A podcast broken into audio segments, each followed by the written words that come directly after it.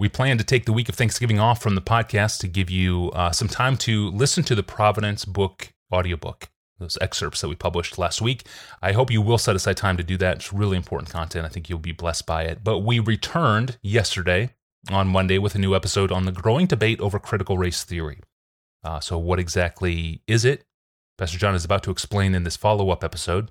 On Monday, we looked at the relational dimensions of the debate, and here now is Pastor John with Critical Race Theory Part 2 The Root Problem. So, this is our second episode about critical race theory. I focused last time on two biblical relational principles that I so wanted to plead for. And I postponed a definition of what critical race theory is and the question of why it is so controversial and why it matters. So that's what we are about now in this session. In my understanding, critical race theory is worth talking about not only because it is causing divisions among Christians at points where I don't think those divisions need to exist, but also because in its mainstream expression, not every use made of it, but in its mainstream expression, it is another manifestation of the age old enslavement of fallen human hearts to self deification. I will be my own God. Self definition. I will define my own essential identity. And self determination. I will decide my own truth and my own morality without deference to any authority outside myself. Now, I'm not saying that everybody who has gotten help from delving into critical race theory is guilty of those things. Not at all, not by a long shot.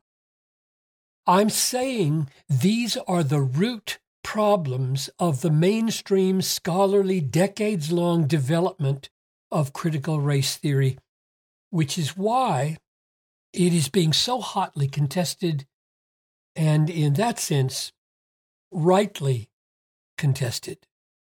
So, my most fundamental aim here is to encourage us all in the convictions that we are not God, but Yahweh alone is God the Father of our Lord Jesus Christ, who has spoken truthfully in Scripture. We are not those who can define our own essential identity. God does that.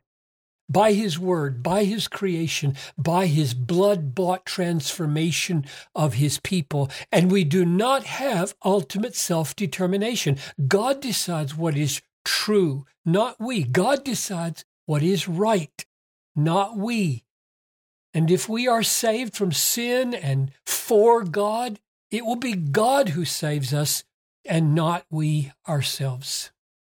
Now, even more specifically, I want to establish us in these convictions over against the core philosophical convictions of critical race theory because I believe with all my heart that these convictions, not those of critical race theory, will serve the cause of racial harmony, racial justice, and the flourishing of a joyful, respectful, Christ exalting racial and ethnic diversity in the body of Christ. In other words, critical race theory is not a problem because it raises the challenge of racial justice and racial harmony and racial respect and racial glory.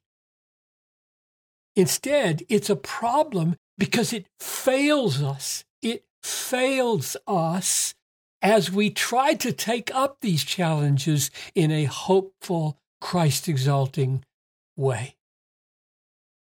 Now, what is it? And how does it manifest this self deification and self definition and self determination.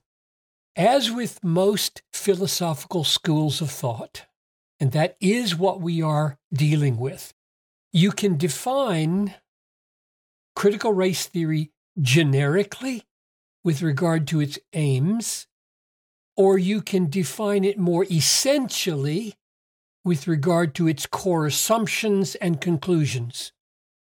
If we stay for a moment now at the generic level, critical race theory will not sound controversial because it will overlap with legitimate goals and concerns of many Christians.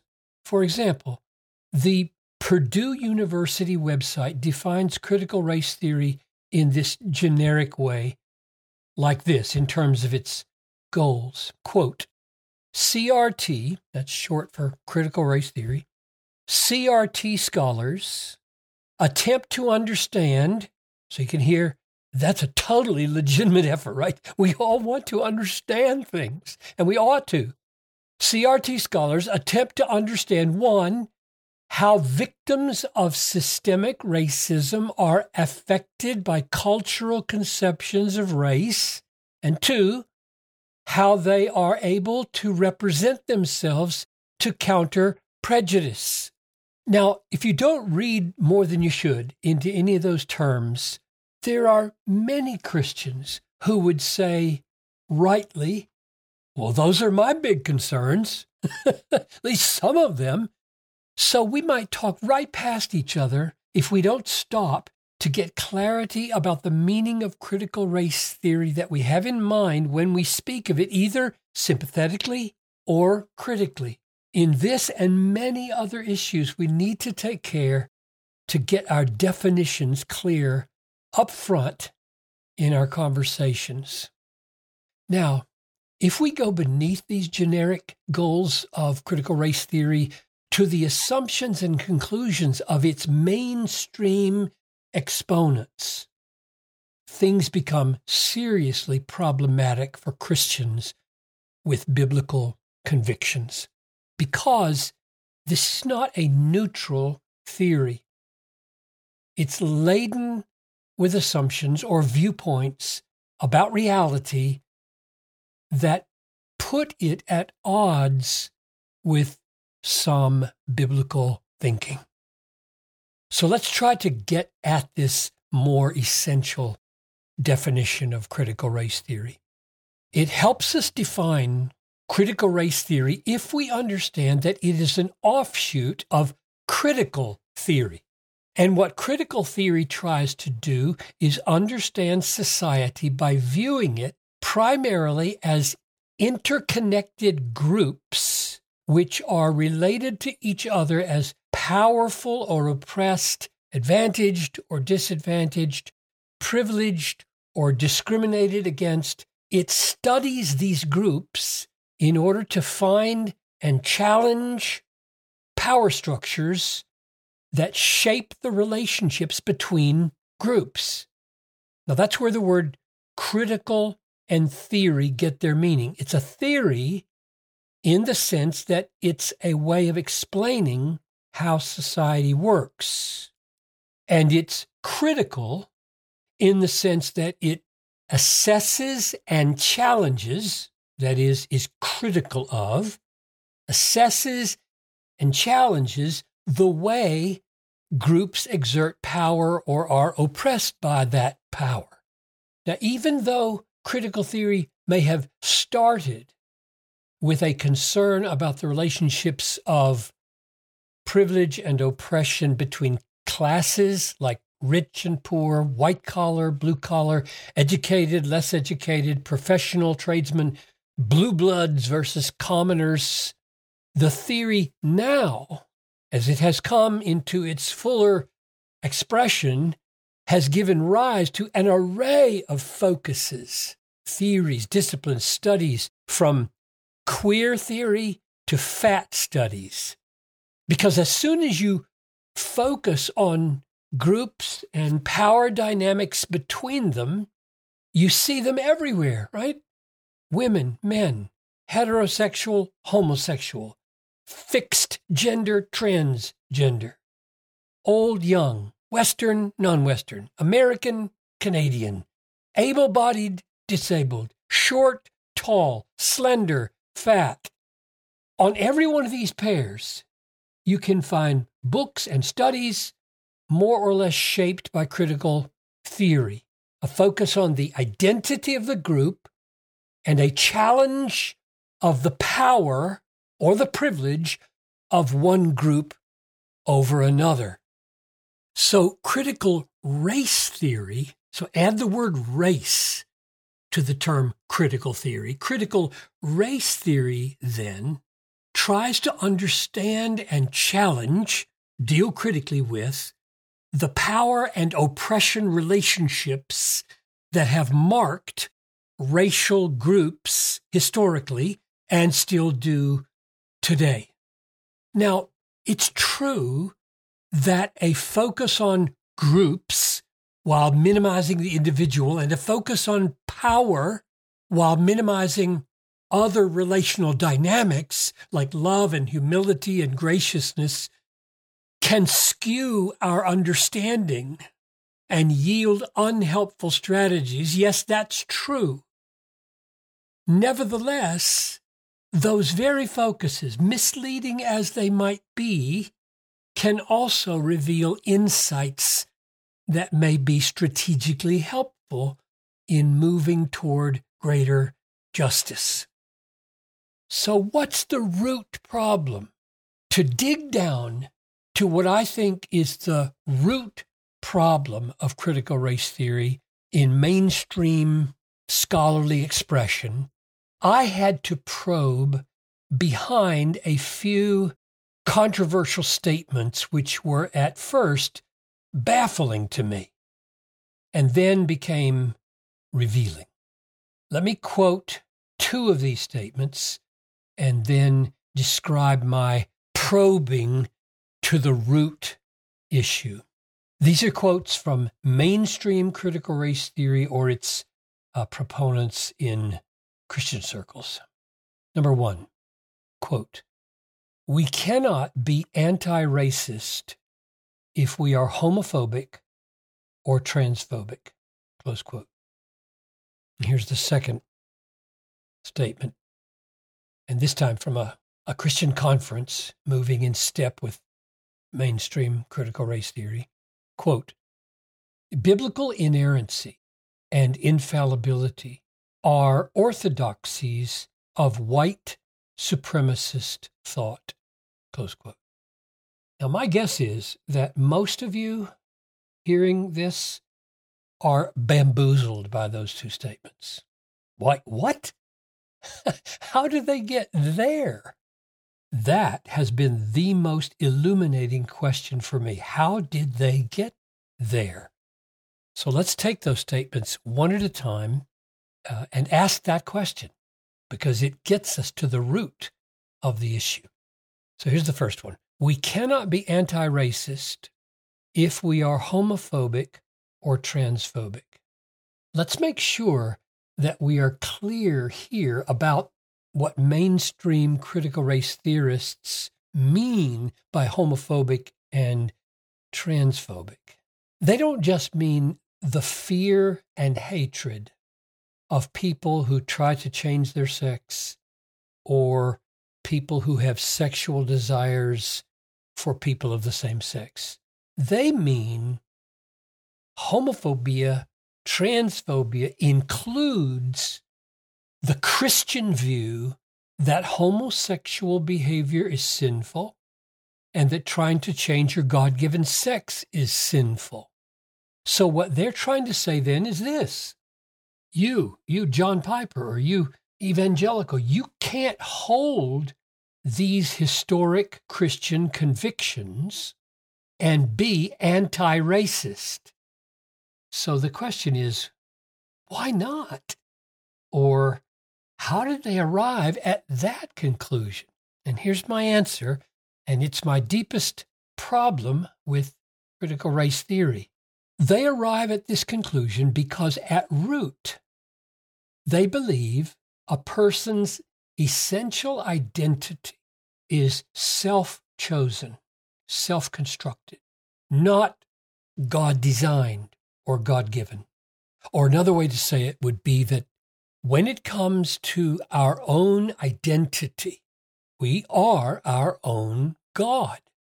We do not acknowledge or submit to any divine truth or morality or theory as above us, constraining or limiting our own self definition, our own self construction.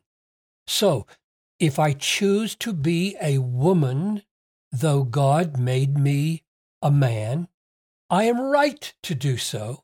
No God, no morality, no religion, no ideology can replace me as the self determining, self defining, self deifying sovereign of my own identity. Now you may be asking, as I did, well, how does that explain the statement we cannot be anti racist if we are homophobic or transphobic? And I think the answer from critical race theory would be something like this. When you say, Piper, let's just say Piper, when you say, John Piper, that a person is wrong to claim to be a woman if he was born a man, and when you say that it's wrong for people to act on their homosexual desires, you, Piper, are wielding ideological power to oppress two groups of people who have freely and rightly chosen their identity. Call it what you will, you are exerting your supremacy to marginalize a vulnerable group. And the reason people like you, Piper, who do that can't be anti racist is because the same position of ideological supremacy from which you presume to denounce and marginalize a transgender person or a sexually active homosexual person is in essence the same position of power and privilege and supremacy from which you will justify your superiority as a dominant race over others. When God is out of the picture, what's left to determine right and wrong and what our true identity is, what's left is personal autonomy, self definition, self determination, self construction.